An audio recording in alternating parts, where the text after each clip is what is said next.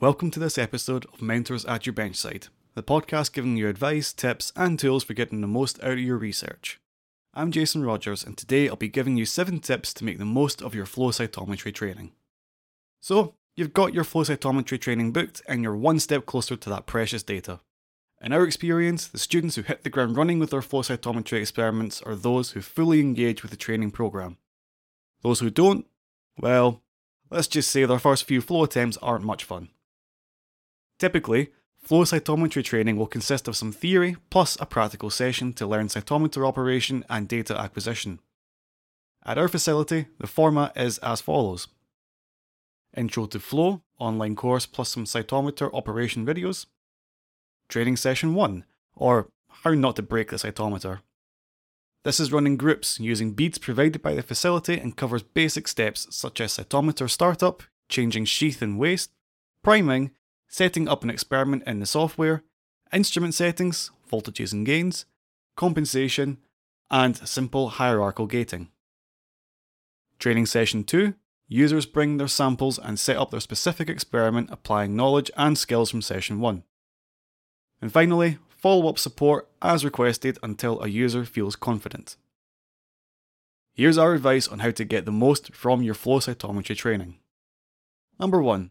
Know why you want to use flow cytometry. Don't rock up to training without an idea of what flow cytometry is or how you want to use it in your own research. You'd be surprised how many students turn up because their supervisor told them to but have no idea what experiments they'll perform. You'll have better questions and facility staff will be better able to target the session towards your needs. Think about the following the sample type. Will you work with whole blood PBMCs, digested tissue, or cultured cells? Your facility will be able to advise you on sample prep and provide tips for sample specific instrument setup. The type of experiment you will perform.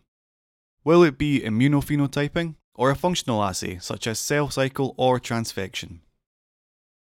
Will you perform a multicolour experiment or do you have a simple panel, like a combination of antigens, fluorophores, or other fluorescent dyes?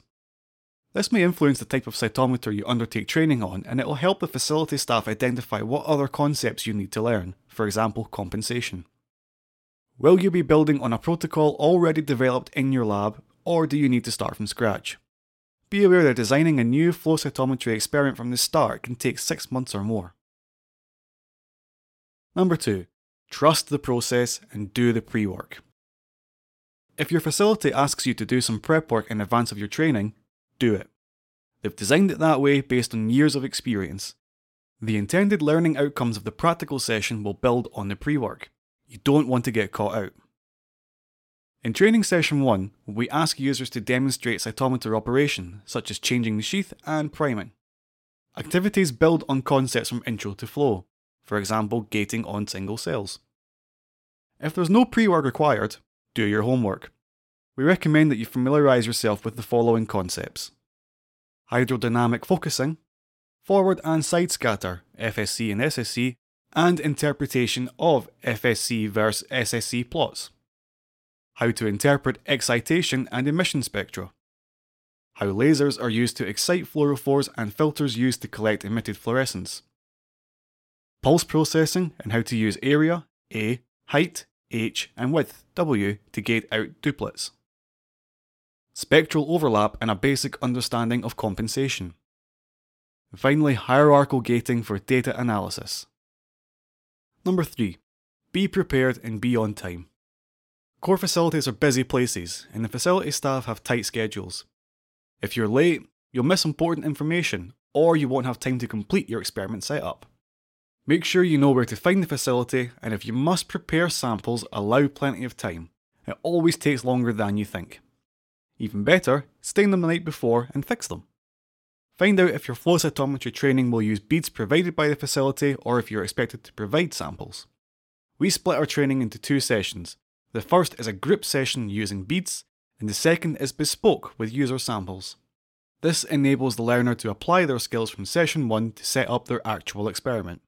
If you are asked to prepare samples, make sure you know the following a cell staining protocol.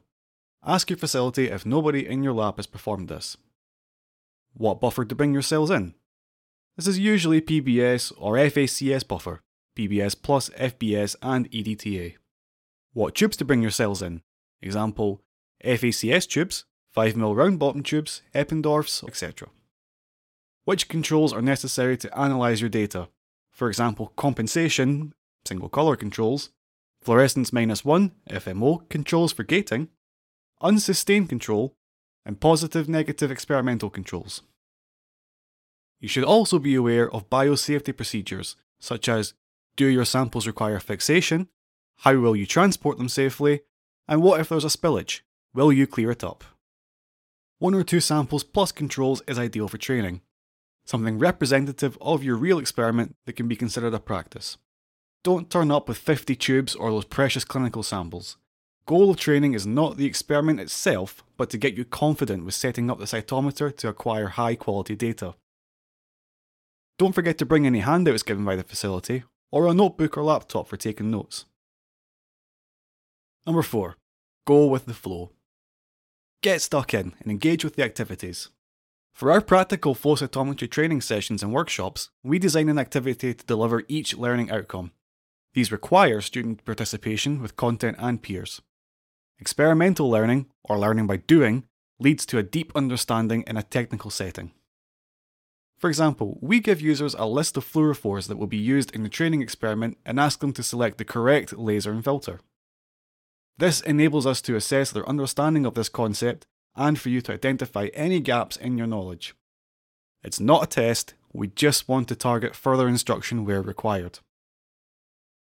Ask questions. Facility staff love talking about flow cytometry, so ask them. They'll also be asking you questions to check that learning is taking place. Questioning, discussion, and explaining facilitate learning. Remember that there are no stupid questions. Flow facility staff were in the same position as you at one point. In fact, it's often a two way process. Students often have a perspective that we've never considered before, and it helps us learn too. Number 5. Embrace collaborative learning. Social constructivism is the theory that knowledge is acquired when learners interact to construct understanding. Figuring out solutions to tasks with others in your training group will result in a deeper understanding than if the instructor simply demonstrates or gives you all the answers. Something you might have missed, your peer might remember, and vice versa. Help your co learners out if they are struggling. Explaining concepts in your own words helps you consolidate your learning on the other hand, don't be afraid to ask others if you're not sure. After we've introduced a few features in the acquisition software, we give less detailed instructions. For example, display the data in P1 and visualize the whole negative population. And then we take a step back. The students help each other remember how to change the displayed data and set a bi-exponential axis, an axis with negative decades, i.e. below zero. We also find that students perform better in their second training session if they work with a partner. So buddy up if you're working on a similar project as another new user. The key word here is collaboration. It's not a competition, and you should never compare yourself to others. Everyone's from different backgrounds and with different levels of experience and different skill sets. Sharing skills makes us all perform better. Number 6. Be timely. Don't book your flow cytometry session if you won't touch a flow cytometer again for another six months. You won't remember anything. Try to organise training within a couple of weeks of your first experiment so that your knowledge is nice and fresh. We expect that the first and second training sessions will occur within a couple of weeks and experiments should begin within the same month. Of course, plans change. So if you aren't ready to begin experiments, or it's been some time since the last time you touched a flow cytometer, Ask your facility if you can have a refresher. At the very least, read through your notes, refresh yourself with the theory, and bring a practice sample to get reacquainted. You don't want to launch straight into an important experiment and come away with unusable data. And don't forget, the facility staff are there to help you. Ask if you can have an assisted session. Be sure to do this in advance. Not five minutes before your booking, at that point they're likely to be unavailable. Number 7. Reflect on what you've learned. Reflect on what you've learned and how it applies to your own experiment. The cliche goes, you don't know what you don't know. Here are some key elements that you should consider. What fluorescent dyes will you use, and are they compatible with the cytometers available? will you need to change any filters? What will your gating strategy be? And how will you use the combination of antigens to identify your population of interest? Are you performing any applications such as cell cycle or calcium flux that may require a specific instrument setup? And what controls will you need to analyse your data? Any multicolour experiment will require single colour and FMO controls as a minimum, but there may be controls specific to your experimental setup. Data acquisition is only one step of a flow cytometry experiment. Are you going to need training and support on other elements, such as sample prep and staining? The adage in flow cytometry is garbage in, garbage out.